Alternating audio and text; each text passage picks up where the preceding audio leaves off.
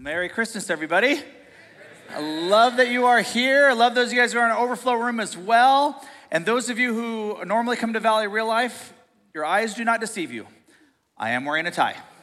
This is the only time that you will see it, you know, all year long, unless I do your wedding or celebrate a, moment of life of somebody's funeral. So uh, you're welcome, you know, for that, you know, as well. Also, want to give you really good news. Uh, you guys don't even realize that uh, you did it. Uh, you survived the shortest day of the year. And every day, it's gonna get a little bit brighter and a little bit brighter all the way to June. Come on, we can, we can get excited about that.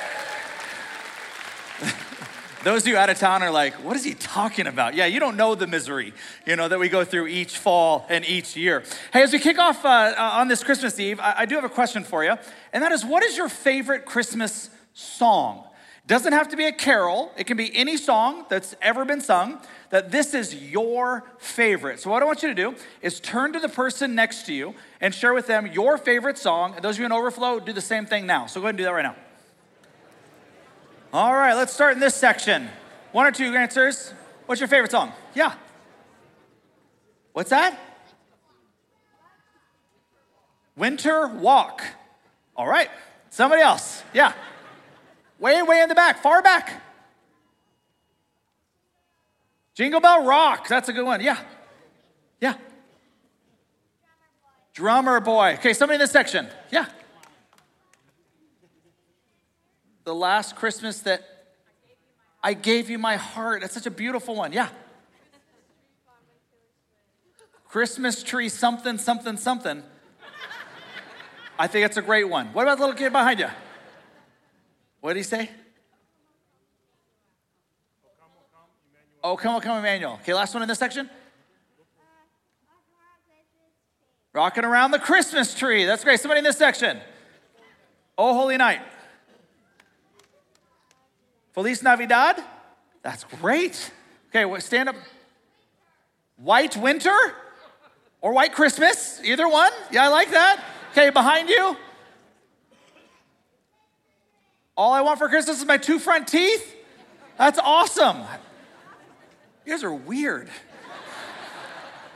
Uh, there have been so many famous Christmas songs, you know, through the ages, but there is one that I know that you all know. In fact, I'm going to ask you to sing it with me, uh, and that is "Santa Claus is Coming to Town." And so I'm not the worship leader, but uh, let's just uh, do some audience participation. This is an all skate, and uh, those of you in the, in the overflow room, you got to join in with me as well. Ready? You better watch out. You better not cry, you better not pout, I'm telling you why. Santa Claus is coming to town. He's making a list, he's checking it twice. Gotta find out who's naughty and nice. Santa Claus is coming to town. Give yourselves a hand. Well done. Well done. Now, it does go on to be one of the greatest stalker songs of all time. He sees you when you're sleeping, he knows when you're awake, he knows when you've been bad or good, so be good for goodness sake. Now, what is this song actually saying? Because it actually is really reflective of our, of our culture. Because it's saying, if you're good, if you've been good, then you will be rewarded. But if you're not good, sucks to be you.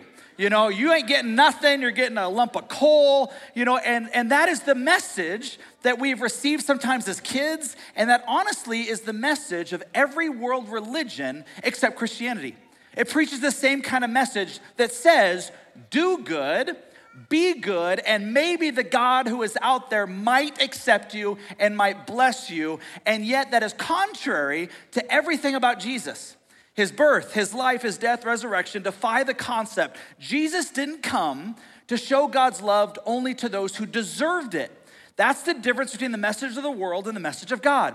See, the world's message, you can see it everywhere Santa's coming, so be good. But God's message is Christ has come, be free.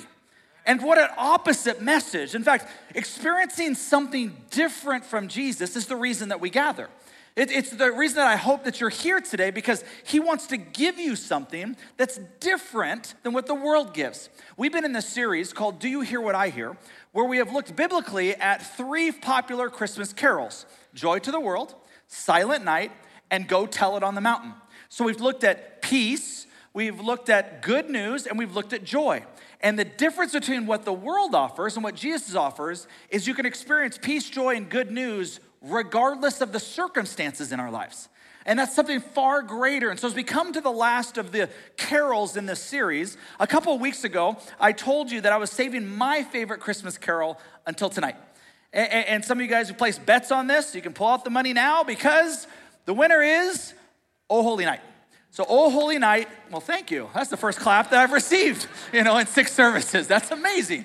Uh, so, Oh Holy Night uh, is my favorite. And, and uh, what I like to do is tell you the story, because most of us have no idea the impact and power of this song. And then we're going to relate it back to what God's word has to say. And so, to have any good story, we need a good story time background. All right. In the mid 1800s, in France, a Christmas carol emerged with a guy by the name of Placide Cappeau, who was summoned to craft a poem for his parish's Christmas Mass. Drawing inspiration from the Bible's book of Luke, he penned the lyrics of what would become O Holy Night. Seeking a musical maestro, Cappeau collaborated with Adolphe Charles Adams, an unexpected ally who happened to be a Jewish composer. The tale of O Holy Night journeyed to the United States through abolitionist John Sullivan Dwight, deeply moved by the profound lyrics, particularly the verse that says, Chains shall he break, for the slave is our brother. And it became an abolitionist movement and a mantra for years. In fact, years later, the song itself would be deemed sort of a miracle. On Christmas Eve of 1906, a 33 year old university professor named Reginald Fessenden achieved what most of the world at that time thought was impossible. Using a type of generator and having previously worked with a guy by the name of Thomas Edison, Fessenden spoke into a microphone, marking the first time in history a man's voice was broadcast over the airwaves. Shocked radio operators on ships, and wireless operators at newspaper offices jumped up in amazement. Accustomed to only hearing coded beeps over tiny telegraph speakers, they suddenly heard a clear, deep voice reciting the words from the Gospel of Luke. Fessenden's first words over the airwaves would be Luke chapter 2. In those days, Caesar Augustus issued a decree that a census should be taken of the entire Roman world. So Joseph also went up from the town of Nazareth in Galilee to Judea, to Bethlehem, the town of David, because he belonged to the house and to the line of David. He went there to register with Mary, who was pledged to be married to him and was expecting a child. While they were there, the time came for the baby to be born, and she gave birth to her firstborn, a son. She wrapped him in clothes and placed him in a manger because there was no room for them at the inn. Now, instead of me reading this next section that Fessenden read over the airwaves, I thought somebody a lot more famous this time of year should read it instead.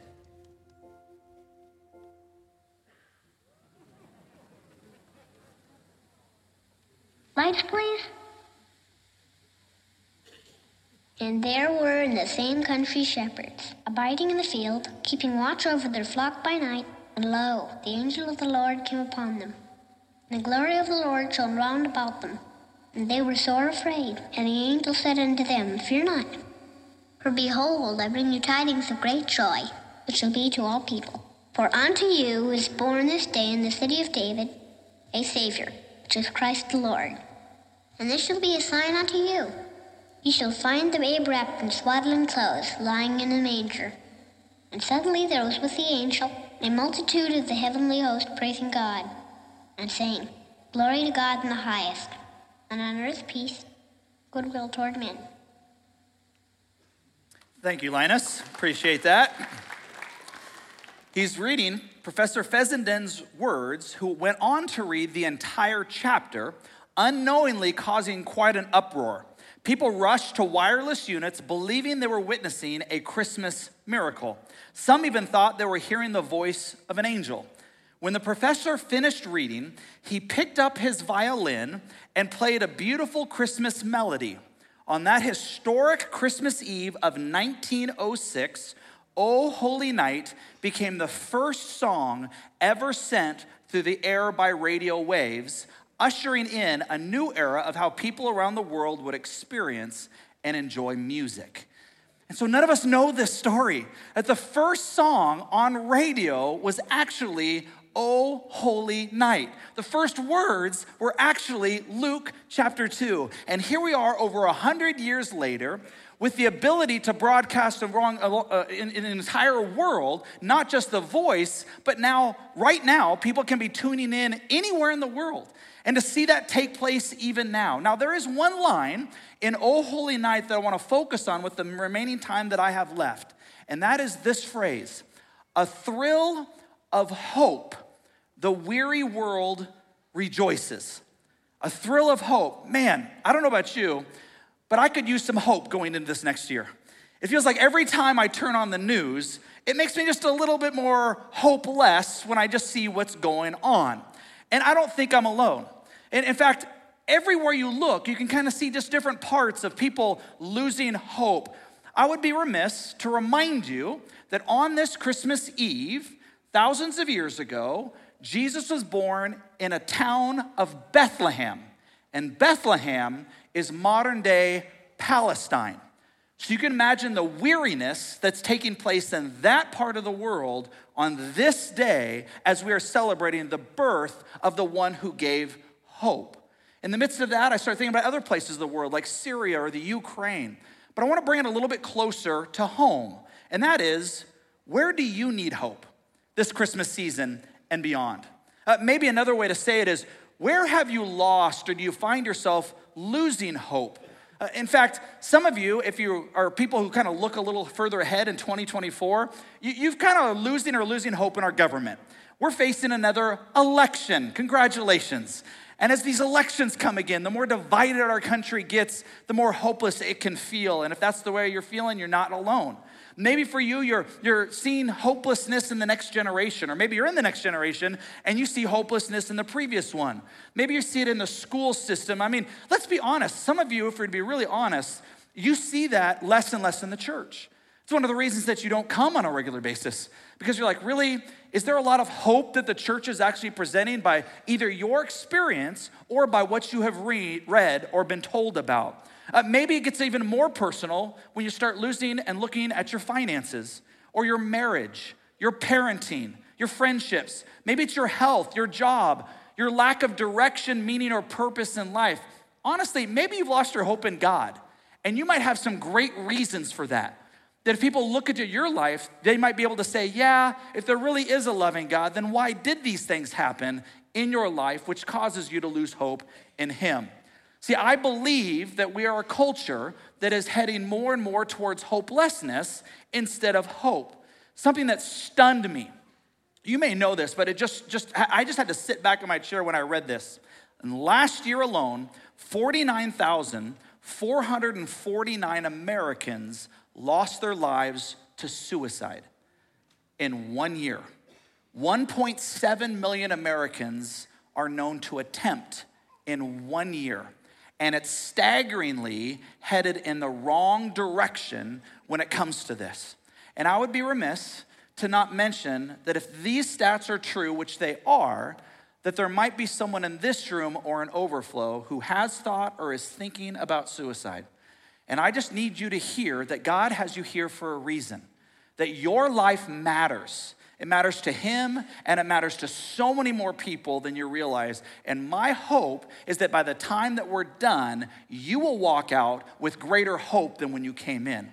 Because I believe to the core of my being that what Christmas, maybe what best represents Christmas, is hope. This is why we're gathered together to celebrate the birth of hope that came into the world. But what does hope mean? In fact, I asked this question on social media.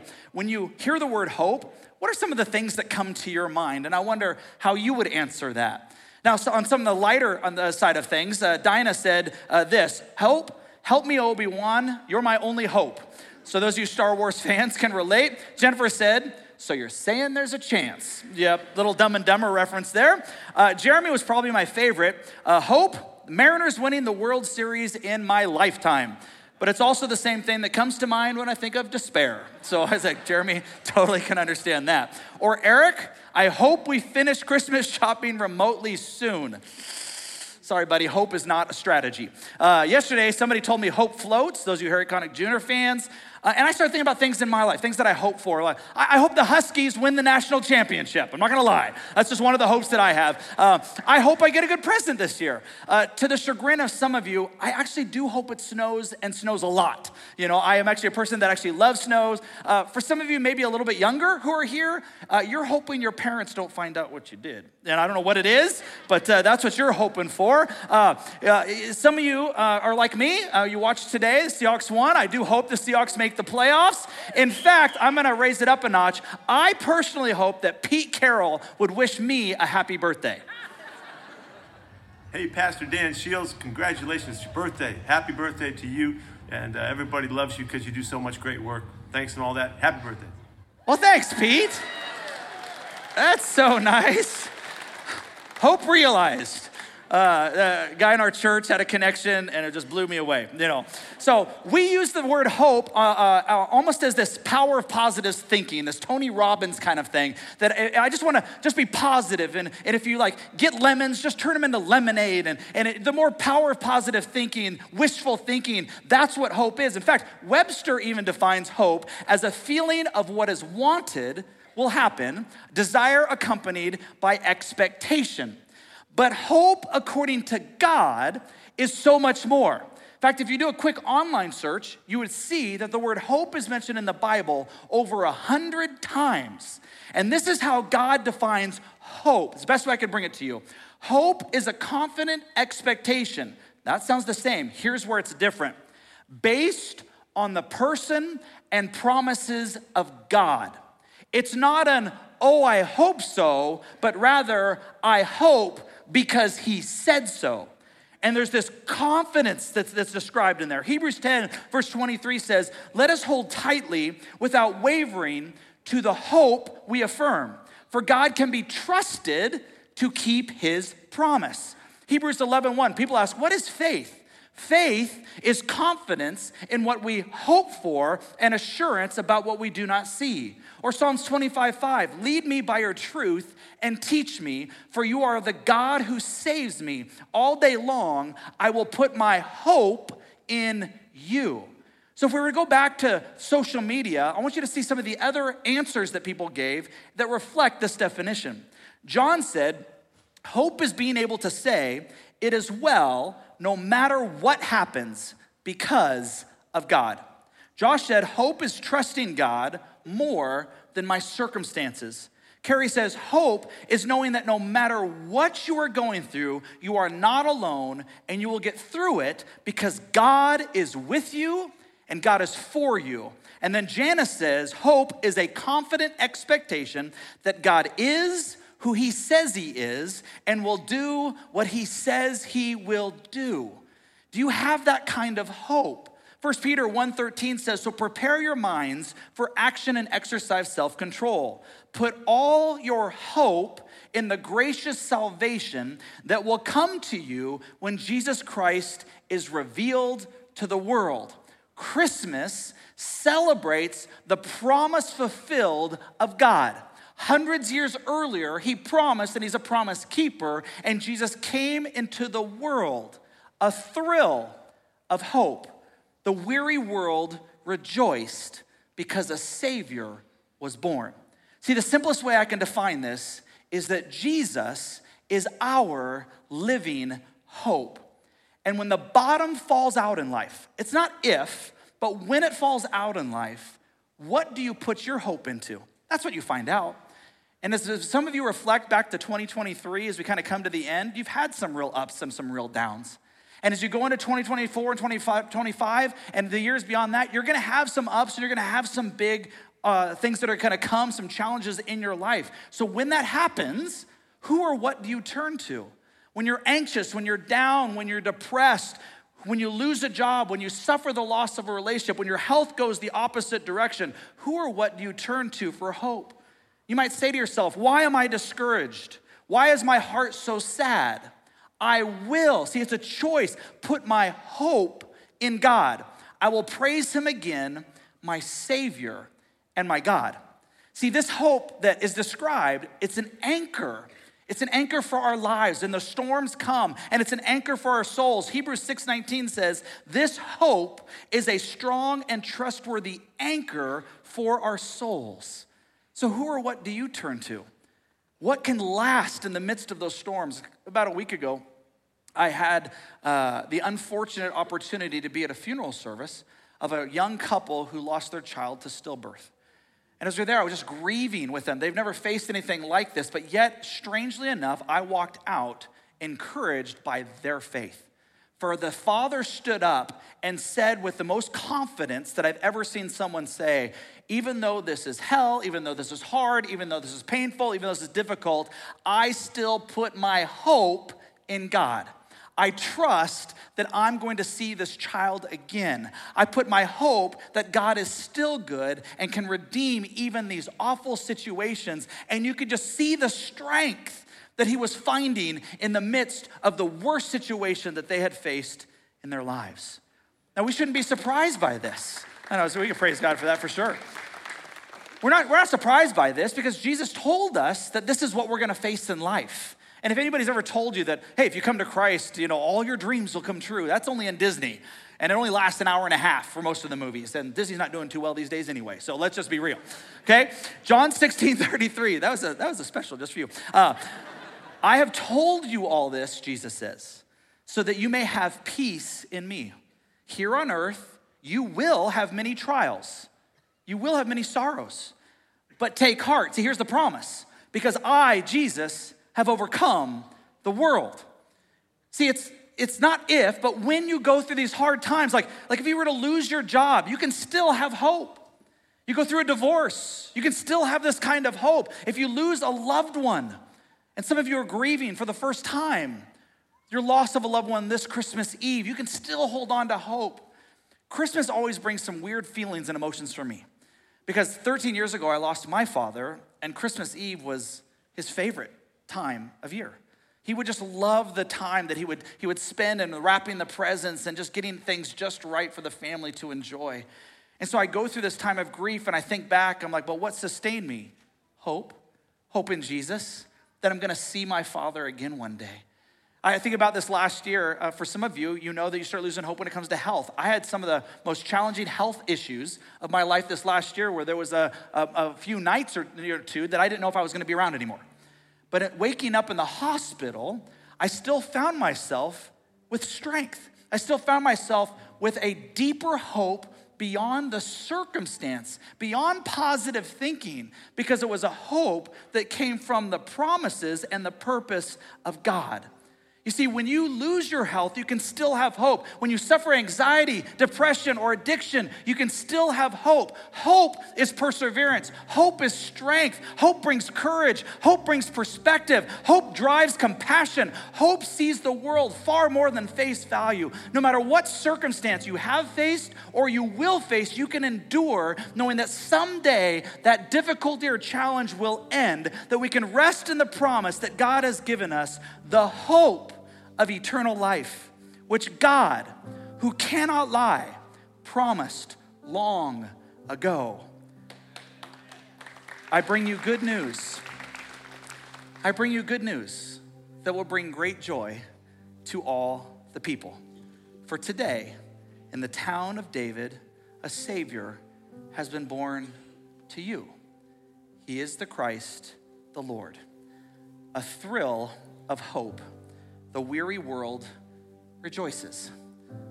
So, what aspect of your life do you find yourself weary?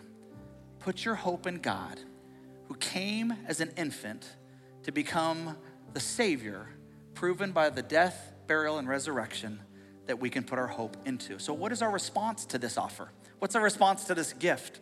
You know, in, in the song, O Holy Night, the response that the author pens are these words Fall on your knees. Now, he's not saying, which we can, a literal falling on our knees. What he's saying is a, is a, is a posture of surrender in our hearts and minds. That we're saying, I am not going to put my hope in myself or in these other things that don't last. I'm going to put my hope in him. I'm going to put my hope in the thrill as I face this weary stage or season in my life. And so I want to invite you with this gift, this gift of hope. And now, are there objections? Are there good ones that you have? Absolutely. And so I'm not able to answer or walk through the questions and the journey that you have gone through. I'm just going to invite you to go on the journey with us. To maybe this is the start of a new hope in your life. That some of you have wandered. You used to go to church, you used to believe in what we're talking about, but now it's just kind of something that you attend once or twice a year. Maybe God's brought you here for a reason greater than just the moment. That He wants something more for you, that He wants to do something more through you, even in the lives of other people. For some of you, this may be the first time considering this. I was talking to a gal after the last service. So you only get this one. I was talking to a gal after the last service, and she says, You know, hey, thanks for letting me come. I said, Great. She goes, I'm not a believer. I'm like, That's okay. She goes, But I'm interested. I'm willing to go on a journey. I said, That's all we're saying, is allow God to lead and God to guide through the journey that He has for us. In fact, if I were to give you a prayer, my prayer would be to you from Romans chapter 15, 13 on this night. I pray that God, the source of hope, will fill you completely with joy and peace because you trust in Him. Then you will overflow with confident hope through the power of the Holy Spirit. The greatest gift I can give you on this Christmas is the gift of Jesus, the gift of hope. But just like every present you're either going to open tonight or tomorrow, it only becomes your present when you receive it, when you open it, and when you either apply or use it, then it's yours. That's what we want to offer you on this day. Will you pray with me? Jesus, thank you so much for being our living hope. And I pray for everyone in here who is watching online, in the room, in overflow, in the lobby, Lord, that you would just be with every heart. You would hear our prayers now. And if you'd like to receive Jesus to be or to come back into your life to be your living hope, I pray that you'll pray this prayer after me Jesus, I give you my life. I surrender to you. Help me to know what it means to put my hope in you for I'm feeling very weary, and aspects of my life I'm feeling hopeless. Renew that, invigorate that by your truth, by your spirit, by your power, by your word. It's in Jesus' name that we pray. Amen. So, what we're going to do now is we're going to sing of that song. Uh, you don't have to get the candles out yet. We're going to do that in just a few moments. And these Christmas carols that we do, sometimes they just kind of rattle off the tongue, you know, because like, oh, I've just sang this before. We don't think about the words. And I hope that as we sing Oh Holy Night, that you will now understand where the song came from, and more importantly, where it was based on in God's word, and will have a new meaning, maybe a deeper, more profound meaning in your head as well as your heart. And so, will you stand with me as we sing this song together?